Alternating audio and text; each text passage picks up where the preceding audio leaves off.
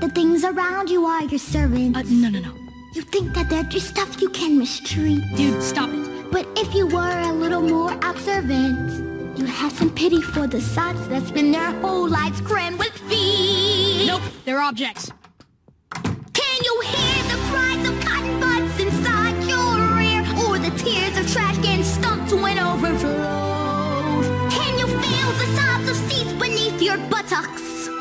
Or the pain of all the things you'll never know? So let's fight for all the rights of the inanimate and ensure that this injustice is no more. Let's relieve them from the tyranny of peace.